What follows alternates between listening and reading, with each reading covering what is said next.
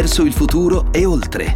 Scuola, università, ITS. Dove e come prepararsi alle sfide di domani. Di Maria Piera Ceci.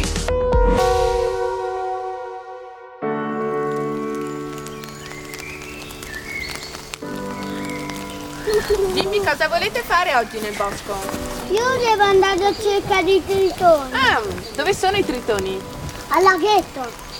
E girini di salamandra. Sì. Sì. Tutti d'accordo.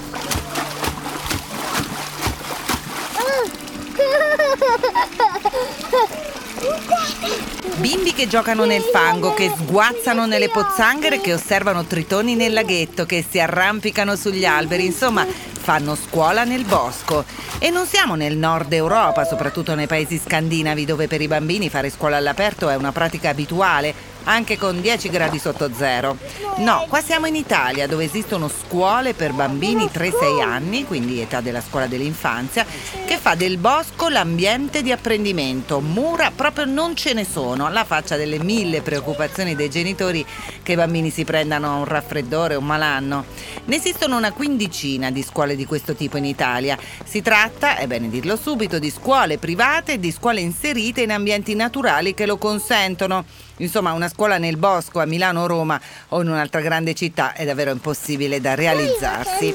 Un umoretto un muretto da gatti. E noi oggi vogliamo conoscerle queste scuole perché abbiamo fretta di riportare i bambini più piccoli in un ambiente educativo, abbiamo fretta di farli uscire dalle loro camerette dove sono rimasti confinati per troppo tempo, pagando all'emergenza coronavirus un prezzo davvero altissimo e fra l'altro anche il prezzo pagato dai loro genitori non va dimenticato perché lavorare da casa con i bambini piccoli che gironzolano di qua e di là non è proprio facilissimo se non li vuoi sbattere davanti ad un tablet tutta la giornata.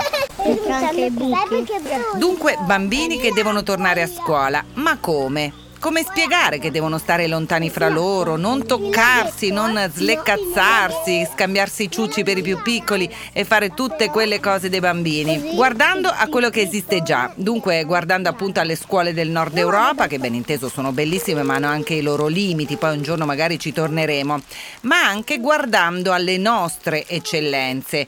Nella scorsa puntata del podcast Diverso il futuro e oltre abbiamo parlato del metodo Montessori. Oggi parliamo appunto di scuole scuole nel bosco, che possono rappresentare un pezzetto della scuola che verrà, speriamo davvero al più presto. Michela Schenetti è docente di didattica generale e metodologia e didattica dell'attività motoria presso il Dipartimento di Scienze dell'Educazione dell'Università di Bologna.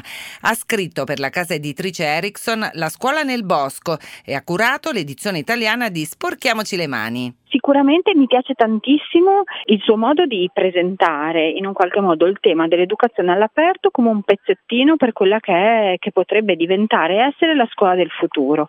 Un pezzettino che sicuramente mette le sue radici addirittura nelle scuole del passato, cioè delle scuole all'aperto hanno festeggiato, penso al comune di Bologna, l'anno scorso proprio il centenario. No? I miei colleghi di mh, storia dell'educazione ci raccontano proprio che le l'esigenza delle scuole all'aperto nasce per portare i bambini sui colli per ehm, ragioni proprio di salute. Oggi considerarla come una delle possibilità attraverso cui ruotare le riflessioni rispetto alla riapertura mi sembra molto importante, però una delle possibilità perché significa sicuramente mettere al centro quelli che sono sempre stati i benefici legati a fare una didattica, quindi un'educazione in ambienti aperti e i benefici sono legati oltre alla, mm, ce lo dice la letteratura scientifica sul tema, no? quando con i bambini o quando noi stessi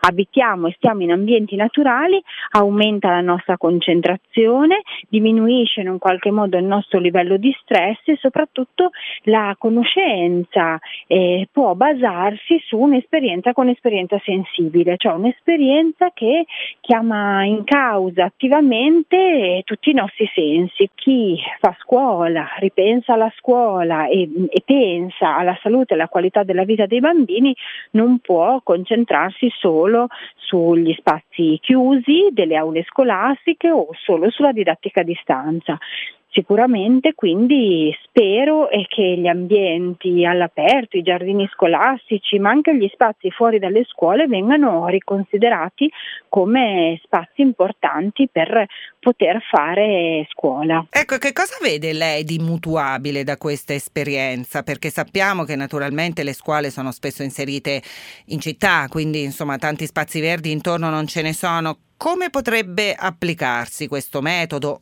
in parte. Mi sento di dire che non si potrà generalizzare, sarà necessario intraprendere anche dei ragionamenti significativi e appositi sulla base dei diversi territori. Si dovranno magari praticare delle sperimentazioni e si dovrà cercare di capire come poter ehm, promuovere un'educazione all'aperto molto connessa al fare scuole, quindi non solo alla promozione della qualità della vita e del benessere, perché in questo modo ehm, si riuscirà a togliere l'idea no, che il tempo fuori sia un tempo di svago e riconsegnare invece al tempo fuori anche le caratteristiche di tempo di apprendimento. Quindi bella sì questa scuola nel bosco, ma non facilmente replicabile. Si può però rubare l'idea di far stare di più i bambini all'aperto, cosa consigliatissima in tempi di coronavirus per motivi sanitari, ma anche dal punto di vista pedagogico, come abbiamo sentito. Serena Olivieri, pedagogista di Canale Scuola, che è una cooperativa che gestisce queste realtà educative e che coordina la rete delle scuole nel bosco. Educare nel bosco è una rete fatta da persone che hanno scelto di accompagnare i bambini direttamente in natura in quello che sono il loro percorso di crescita dai 3 ai 6 anni, cioè stiamo sempre fuori dalle 8 all'una e mezza del pomeriggio senza alcuna struttura muraria. Non c'è un tempo fuori e poi un tempo dentro tra mura, noi si sta proprio sempre nel bosco con qualsiasi tempo meteorologico, ad esclusione ovviamente del temporale che di solito però insomma capitano ma relativamente poco verso il pomeriggio e poi soprattutto d'estate e poi se ci fosse una mm, da parte della protezione civile come la tempesta Vaia che era successa eh, nel 2018, adesso non mi ricordo esattamente l'anno, oppure se ci fosse una grandinata improvvisa. Ma ad esempio io le parlo dal Trentino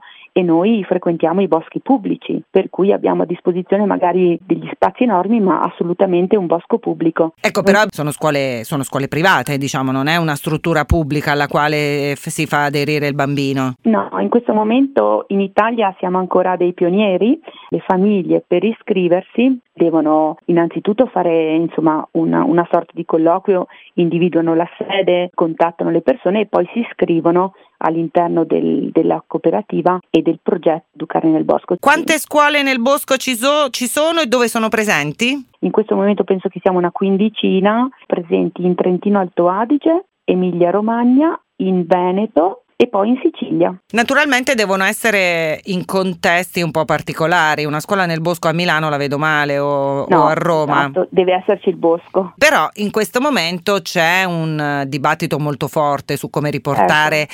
i bambini, come riportare i più piccoli in un contesto educativo perché insomma il lockdown li ha visti davvero molto certo. penalizzati certo. e anche i genitori cominciano a fare anche fatica a tenerli, a tenerli in casa con smart certo. working e esigenze lavorative cosa si può copiare, a suo parere, dalla vostra esperienza in eh, contesti molto diversi, come possono essere quelli di scuole normali all'interno di una città? L'approccio educativo che tu hai con un bambino eh, che sta crescendo in natura può essere trasferibile anche nel giardino di una scuola materna, però il rischio che è presente in questo periodo di emergenza sanitaria è che si portino fuori i bambini a fare attività all'aperto, ma c'è una sostanziale differenza tra il fare attività all'aperto e tra l'educare all'aperto e non posso pensare di portare le mie pratiche educative che mm, facevo, che praticavo all'interno di un luogo, trasportarle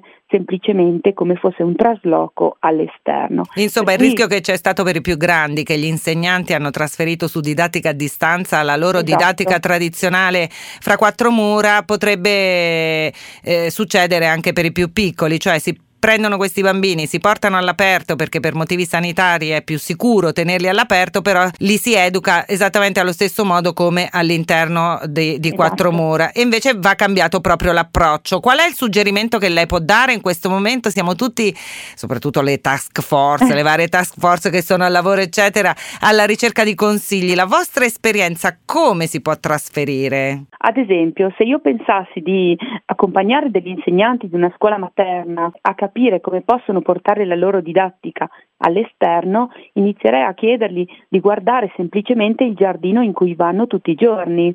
I giardini delle scuole pubbliche si taglia l'erba quasi a zero per non incorrere in alcuni pericoli, no? Invece per fare una didattica all'aperto l'erba dovrebbe essere la prima cosa che, che può crescere, altrimenti se l'erba non è alta gli insetti non arrivano e il bambino si perde tutta l'osservazione in natura degli insetti. Questa sembra una cosa un po' semplice, ma è una grande attenzione che bisognerà avere sui contesti all'aperto. Quanti bambini possono stare in una classe ipotetica di scuola nel bosco? Ah, noi al massimo nei boschi portiamo 20 bambini per gruppo. Poi c'è un'altra cosa da dire che noi non facciamo delle suddivisioni per età e lasciamo che i bambini, eh, il gruppetto di 20 bambini si divida in modo veramente naturale poi i bambini autonomamente si dividono in sottogruppi di piccoli, medi e bambini più grandi, però al massimo portiamo 20 bambini e adesso con l'emergenza sanitaria dovremo comunque distribuirci diversamente. Se prima il nostro rapporto educatore-bambino è di 1 a 8, 1 a 10, adesso sarà di 1 a 5. Insomma, da tutte le brutte esperienze come quella dell'emergenza sanitaria poi si può trarre qualche conclusione qualche miglioramento. Questo di portare bambini maggiormente all'aperto, a cui saranno costrette tutte le scuole dell'infanzia, come potrà essere maggiormente efficace nel, nell'impartire educazione, nell'impartire formazione ai più piccoli? Io penso che tanto dipenderà dalla, dalla, postura educativa che gli insegnanti sapranno adottare e dal coraggio che avranno di, di formarsi dentro a questa nuova per loro, chi ha fatto sempre scuola tradizionale e postura educativa. Però penso anche che in Italia abbiamo, li sentiamo, non tutti, ma abbiamo tanti insegnanti coraggiosi, benevoli verso questa, questa forma di educazione in natura, spesso sono più i coordinatori o i dirigenti degli enti che fanno più, più fatica a percepire che questa può essere un'opportunità importante per i bambini. Poi è un approccio educativo che porta delle meraviglie, le vediamo tutti i giorni nel bosco perché il bambino cresce con delle competenze che poi sono quelle che attualmente tutte le, le aziende stanno cercando nel, nelle persone che vogliono assumere, per cui ci sono delle competenze trasversali e la prima di tutte è la capacità di situarsi, perché nel bosco riesce ad adattarsi in una giornata in cui noi entriamo nel bosco e c'è la nebbia e dopo dieci minuti si mette a piovere. E poi prima della fine della giornata è uscito il sole, per cui il terreno che abbiamo sotto i piedi cambia in variazione del tempo atmosferico, magari anche 3-4 volte all'interno di una giornata. E il bambino sa adattarsi a tutti questi cambiamenti. E pensiamo che allora non riuscirà ad essere un adolescente, un adulto che sa situarsi nelle, nelle situazioni che la vita gli porrà. Questa e le altre puntate dei podcast di Verso il futuro e oltre li trovate su radio24.it ma anche sulle principali piattaforme di condivisione audio. Questo mese parliamo dei più piccoli e la prossima settimana parleremo in particolare di Reggio Children, un'esperienza che viene studiata in tutto il mondo, anche in quel nord Europa che tanto invidiamo. Un saluto da Maria Piera Ceci.